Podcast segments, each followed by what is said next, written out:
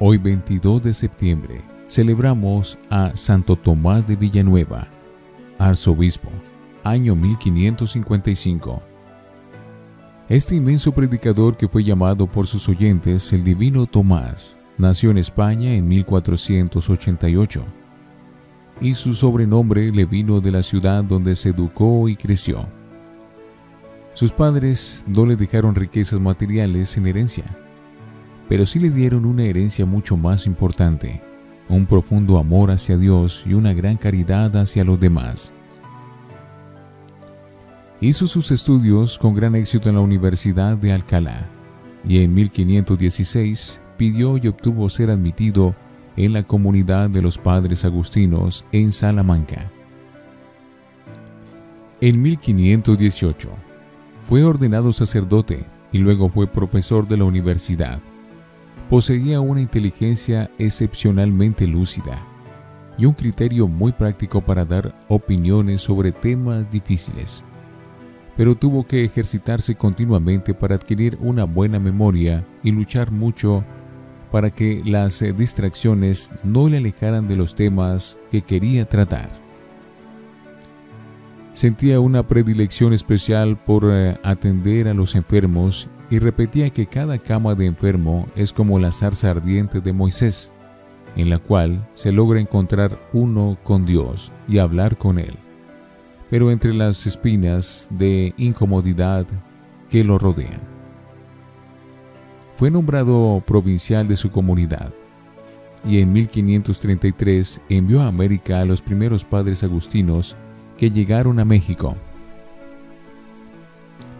Signos especiales. Frecuentemente mientras celebraba la Santa Misa o rezaba los salmos, le sobrevenían los éxtasis y se olvidaba de todo lo que le rodeaba y solo pensaba en Dios. En esos momentos el rostro le brillaba intensamente. Cierto día, mientras predicaba fuertemente en Burgos contra el pecado, tomó en sus manos un crucifijo y levantándolo gritó, Pecadores, mírenlo. Y no pudo decir más, porque se quedó en éxtasis. Y así estuvo un cuarto de hora, mirando hacia el cielo, contemplando lo sobrenatural.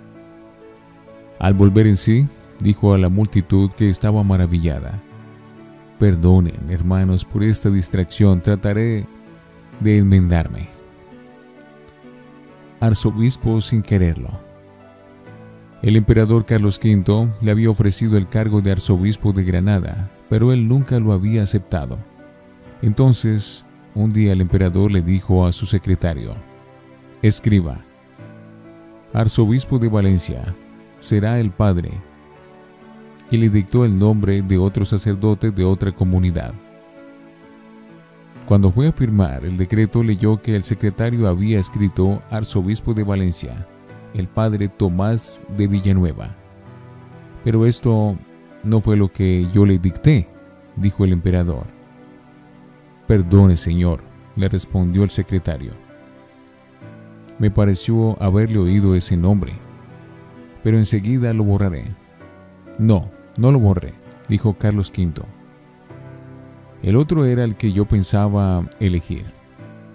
En cambio, este es el que Dios quiere que sea elegido, y mandó que lo llamaran para darle el nombramiento.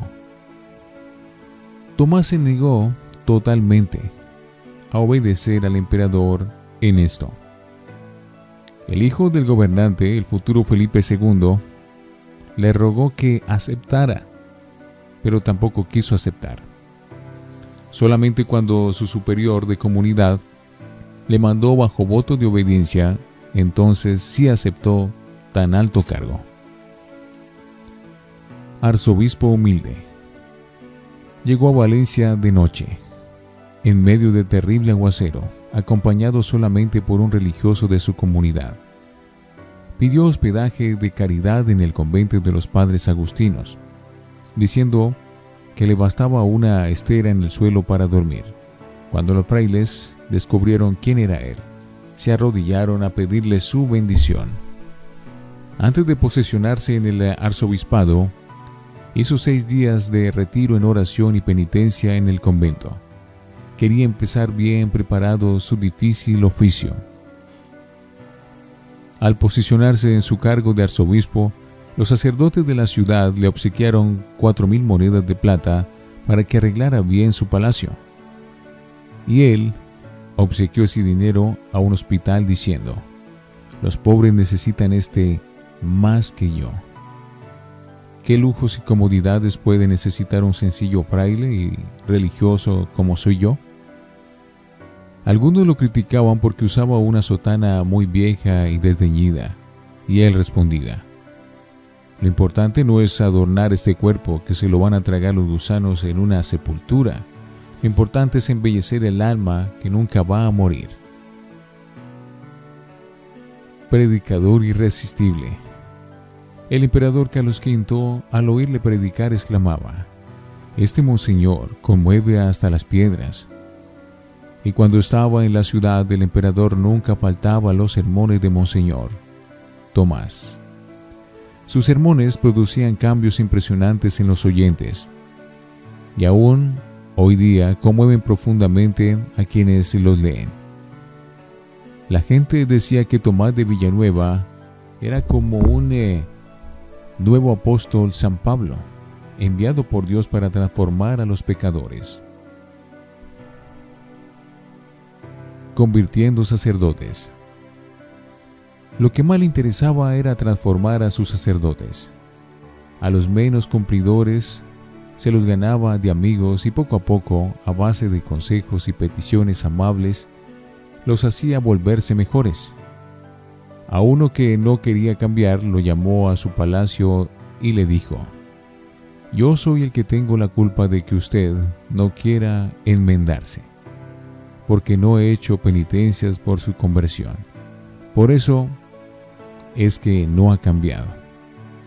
Y quitándose la camisa empezó a darse fuetazos y asimismo hasta derramar sangre el otro se arrodilló llorando y le pidió perdón, y desde ese día mejoró totalmente su conducta. Al servicio de todos.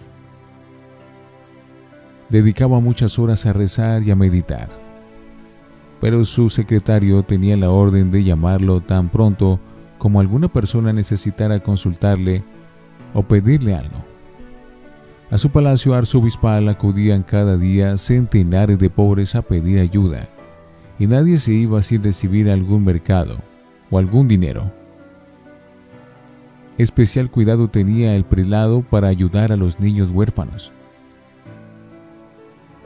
Y en los once años de su arzobispado no quedó ninguna muchacha pobre de la ciudad que en el día de su matrimonio no recibiera un buen regalo del arzobispo. A quienes lo criticaban por dar demasiadas ayudas, aún a vagos, le decía, mi primer deber es no negar un favor a quien lo necesita. Si en mi poder está el hacerlo, si abusan de lo que reciben, ellos responderán ante Dios. A los ricos les insistía continua y fuertemente acerca del deber tan grave que cada uno tiene de gastar en dar limosnas todo lo que le sobre, en vez de gastarlo en lujos y cosas inútiles. Decía la ¿en qué otra cosa puedes gastar mejor tu dinero que en pagar tus culpas a Dios haciendo limosnas?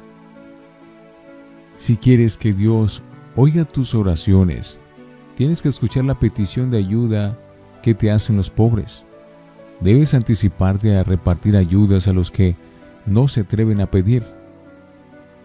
Algunos le decían que debía ser más fuerte y lanzar maldiciones contra los que vivían en unión libre.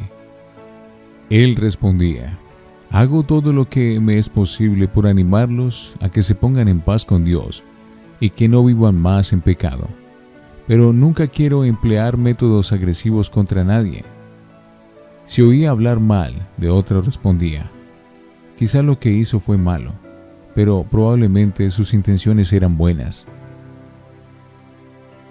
Buen final. En septiembre de 1555 sufrió una angina de pecho e inflamación de la garganta. Mandó repartir entre los pobres todo el dinero que había en su casa. Hizo que le celebraran la Santa Misa en su habitación y exclamó, Qué bueno es nuestro Señor. A cambio de que lo amemos en la tierra, nos regala su cielo para siempre. Y murió.